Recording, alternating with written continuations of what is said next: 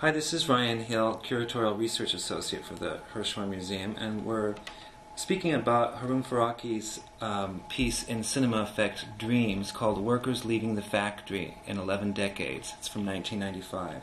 Joining me is Joanna Raczynska, filmmaker, independent curator, and arts administrator, Fred Worden, filmmaker and professor of film at the University of Maryland, KJ Mohr, film and media program um, programmer at the National Museum of Women in the Arts. So, without further ado, uh, let's uh, talk about this work. I'd love to hear what you have to say. Well, um, as a filmmaker, I'm interested in Harun Farocki's work for lots of different reasons, and sort of as a curator for even more and different reasons than that. So, I wanted to start off by saying that I was really excited to see Farocki's work at the end of the Dreams exhibition of Cinema Effect because I see it, I really do see it as sort of a bridge between dreams and realisms. Um, work obviously has elements of the documentary in it. He uses archival footage and really very famous footage of um, the Lumiere brothers um, factory workers leaving the factory, I believe is the title. But he also uses uh, clips from famous feature films by um, filmmakers like Antonioni and Straub and, and others, Lars von Trier, for instance. So I found that fascinating because it's also a piece to me that speaks to both the dreams and the realism shows. It's very rich with cultural references, with the references of um, filmmaking itself, but also really refers to um, cinema making, filmmaking itself. Mm-hmm. KJ or Fred?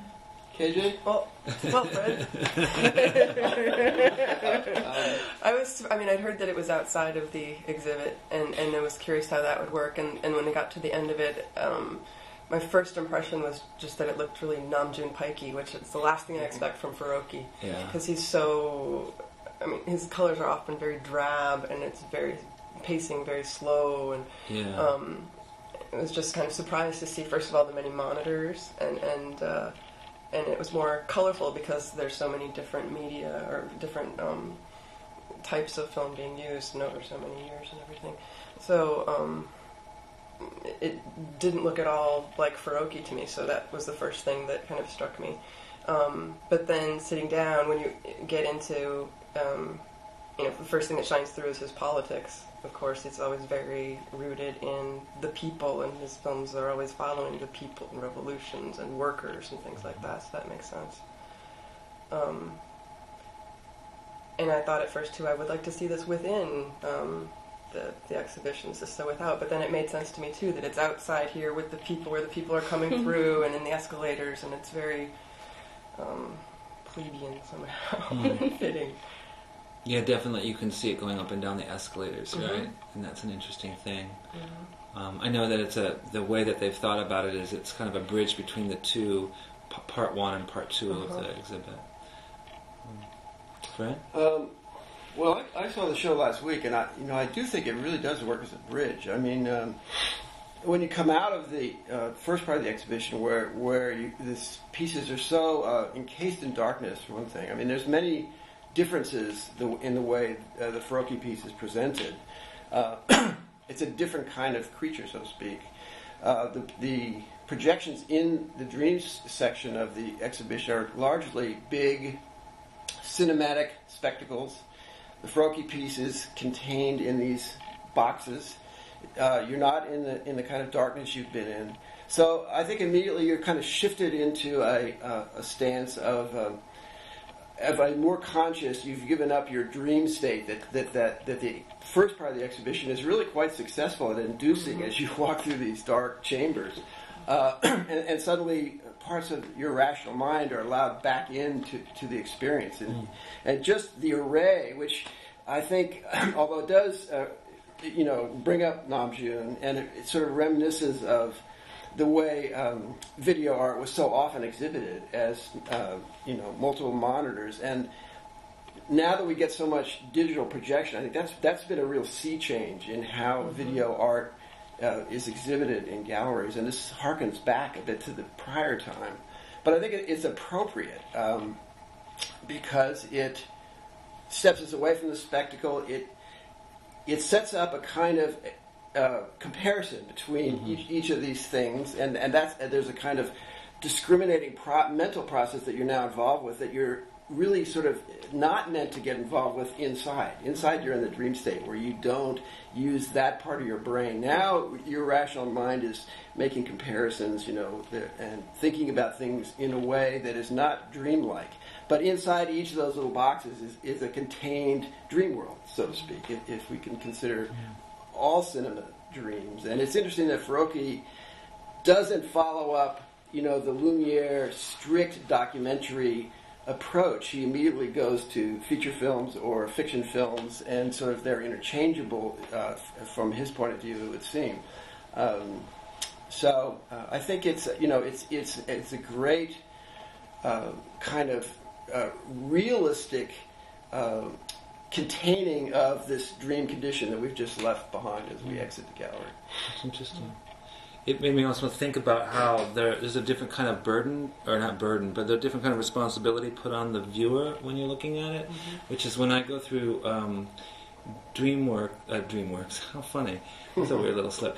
Um, when I go through um, the dream section of, uh, of Cinema Effect, the the actual kind of dark ride of it, I'm I'm kind of feel like I'm being directed, and I feel kind of like I'm passively moving myself through it. But I I kind of go from light source to light source. But with um, his work, I feel like I'm unifying it in my by thinking about it, and that it works the same way as an essay would work, which is that I have examples that serve kind of an overarching theme, um, and that I'm having to do a, a lot more kind of working, a little more analysis than I would. So it's almost like after a dream, you kind of uh, have to analyze it and have to kind of make sense of it. Maybe that's how it works for me. Maybe that's how it ties into. I was thinking at first when I read something about um, the piece that um, that it is so tied into your dream life, and I, I was saying that I have too many bad dreams about work, or just dreams about work in general. I don't like to wake up thinking about work, and yet Yeah. it's something that we commonly do. So maybe it's also kind of referencing that or, or speaking to that reality. What, what do you think his dream about work? I mean, what what do you think he's saying about work? Or if this is a dream about work, what is this dream telling us about work? Do you think?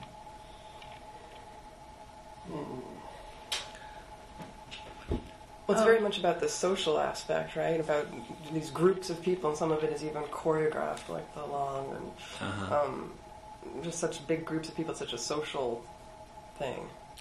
Isn't it really the only the only piece that really shows any work is from Metropolis? Everything else is outside of the factory gates Mhm. and interactions between the workers after the day is done and other figures like romantic connections or uh, friends or even um, military or police-like figures. You know, the authority outside of the factory. So I find it fascinating that perhaps I mean one way to read this Farocki is is not allowing us to get behind the gate, but there's no way that these workers can leave the work behind in a way. It's Mm. like it's almost like um, um, dismal, as dismal outside as it might be inside.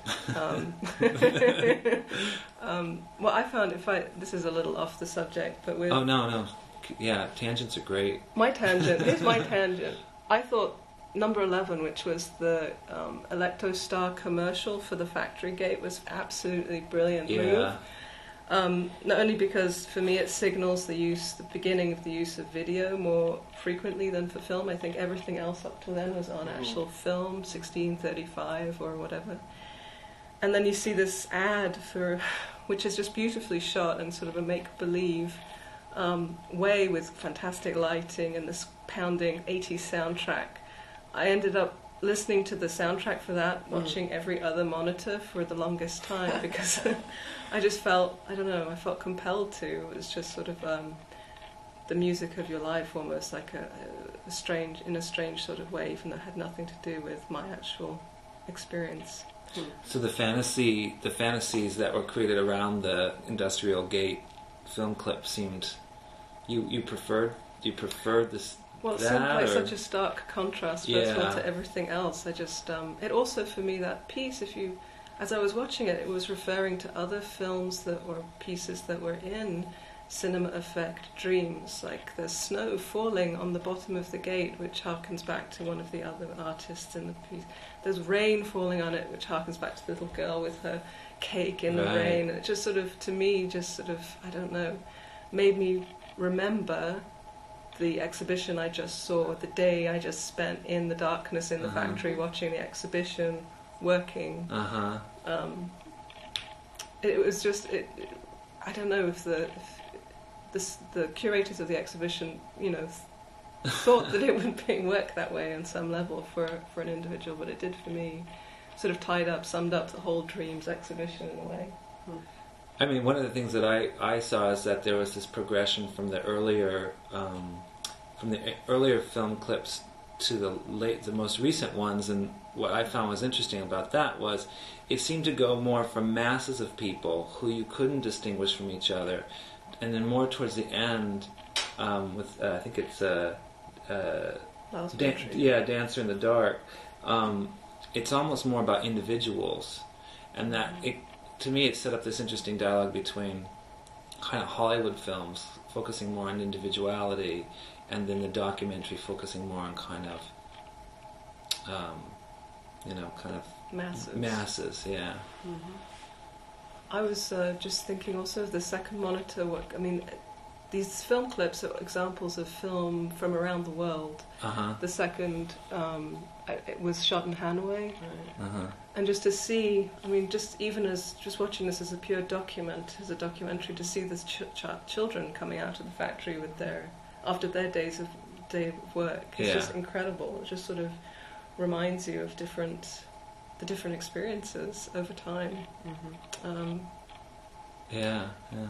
Gosh, I, I, I guess I'm kind of thinking something differently, which is that different, which is that, in a way, I don't think this really gets too far to the nature of work, really. I mean, um, unless it's the work we're doing as viewers looking at this. Mhm. Um, I mean, work is a subject matter which is then uh, becomes uh, something which either entertains us or engages our interests, uh, but we, we're given just very brief moments, not enough to really understand much about what's depicted. Um, beyond, you know, the kind of comparisons of uh, street people versus movie stars um, uh, versus, um, you know, we see Chaplin and, you know, this this associates with a whole bunch of attitudes towards towards cinema and, and towards society. And um, so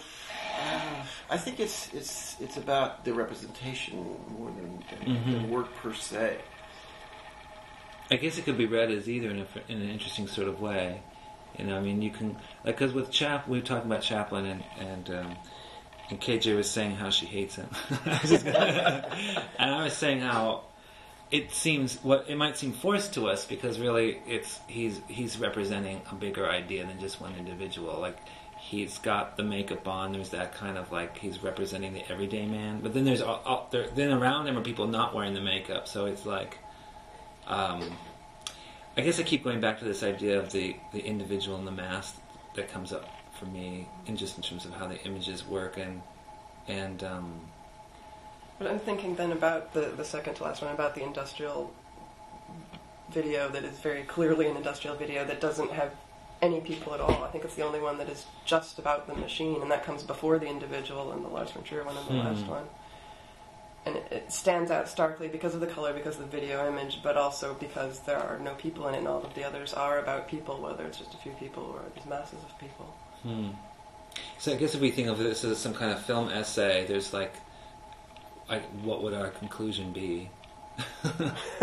you know what I'm saying? We don't have to Yeah. conclude. I mean, Right. maybe it's not about concluding at all, but there are, you know, it's like for me, Chaplin's like right in the center at at, at six, you know, screen six, and then you're saying right before the end is that, um, you know, it's that industrial. Um, you know, one about the gate. That is weird. It's very fetishy. I The found. machine taking over. Yeah, I mean, and it's shot as a seductive, glamorous object, which is what they do when they make advertisements. It, it's meant to attract us and and um, Make us it's, want to buy a it's, gate. it's, it's yeah, exactly. It's literally meant to make us want to buy a gate. That's a pretty, Um, you know, I'm like, well, yeah, we, and Yeah. Yeah. So what it's- do we it's- have to, what, what, what do they have to appeal to to make us want a gate? Do we naturally want a gate? No, they have- no, they but have- somehow they have to make it They have to appealing. work at that, and, and they pay people a lot of money to light it and, and make it seem like something you might actually think Right. you want all of a sudden. right, right. Um, I need a gate. Yeah. So Okay. what are the what are the other clips selling? If Well- you want to think of it that way, like what are we getting from it? I mean, Or is that one specifically speaking to selling mm, as a, a moment in time? but Hollywood's always selling us something. Yeah, and, and it gets to keeps going, you know. Like, but I mean that he's referencing that the very first one. Okay, this is the very first film clip ever, which I'm not sure that's. But if we take it as the essay, and if we take that as truth, um, that, that the very first one is about workers leaving the factory, and then if if they're all referencing cinema, if it ends up with Lars von Trier and his Dogma, um, Yeah. if that's how we're ending, if that's the bookends of Right. cinema history. I mean, that is, I think that is an interesting piece to end on because of the dogma idea, where, where, where you get sort of a hybrid of cinema uh, fiction done with a notion of realism that was particularly the, the dogma group. Right. It- and they had all these very puritanical ideas about how to go about making a film. I think uh, you know the Lumieres at the at the first one uh, had their own kind of not particularly puritanical ideas, but they, they thought the movie camera was a scientific instrument, and they were, but but yet the way that that scene is staged, it, it, it you know I think it's true that the Lumiere shot that scene any, a number of times. There's a number of versions of workers leaving the factory, so you know it, it, it's not as as uh, street real as it might be taken to be. So, in some way, I think one of the conclusions here is that nothing can be taken as at face value, or nothing is, falls clearly into one or the other camp of, of realism or fiction or re- dream or realisms or whatever polarities we're setting up here. Um, The fact too that it ends with these uber celebrities, whereas in the first one it was a document of workers leaving the factory, and then we have Bjork and Catherine Deneuve in the yeah, last one. right, yeah, right. Representing the workers. Yeah, right. Yeah. I mean, and, Yeah. you know, Chaplin was a huge movie star and Yeah. a huge cultural Exactly. figure i- in his time. And So is um, Monica Vitti. Yeah, and Monica Vitti. And um, so I think it's interesting that Farocki doesn't seem to uh, mind mix blending these as though they're in some way all equivalent, uh, or you know, of, of some equal stature in some way. Their claim on truth or re- reality or realism or whatever. Does it? Do you feel like by doing that it neutralizes the effect of them individually? That it kind of, in some ways, is taking the power out of the images, or do you think that it's asking something else from us? Well, I think you, you know when one looks critically, and when you have comparisons, that's an invitation to be to look critically. Uh-huh. So that could either boost your involvement, or it, it could it could uh, you know undercut the intended uh, effect of what's there. Um, But I think all cinema's fair game Mhm. to Farocki. They're images that he can, as a cinema essayist, if you want to call him that, he can use to his own ends. Yeah, that's what he's saying. I will appropriate these images to say what I want to say.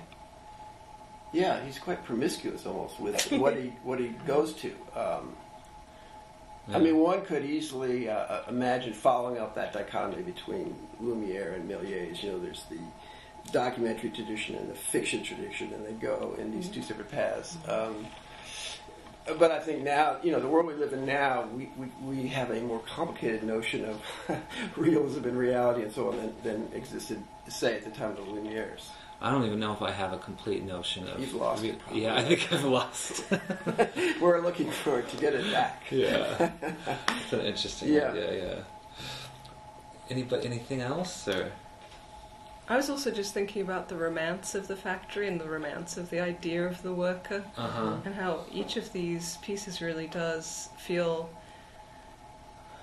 observational. We're just on, always on the outside, and we're Mm. imagining what people are doing inside, and can only refer to it as they leave. And um, it's disturbing. I mean, I think I haven't seen all by any means seen all of Farocki's other films. He's made over ninety films. Mm. So I've seen a handful of them, but he seems really fascinated with the idea of what can can cinema and video can images actually speak of reality? Can we actually, if we see a documentary, do we need to trust that it's real? I mean, the whole idea of um, authenticity in film seem like polar opposites to Farocki, and uh, Hmm. I find that fascinating.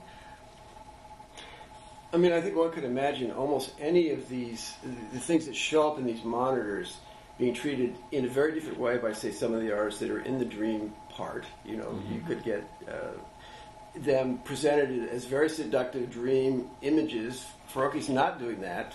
Um, you know, I think he's giving us a, a pretty clear headed presentation of dream stuff. Um, but in a way where it's not a lure. You know, it's it's it's meant for a rational a rational Mhm. approach. Mm-hmm. Because there seems to be about a similar distance the camera has. I mean, well, actually, near the end, uh, uh, I mean, of the sequence, it's the Ho- more Hollywood films seem to be more closer, Closer. to people, but I feel like there's a similar distance for some reason. I don't know what that is. It's interesting. We look down on it too. I mean, if these are monitors on the floor. Right. Mhm. There was a choice to put them on a, uh, on the pedestal or put them on the floor, and I think they opted for it to be on the floor. Uh-huh.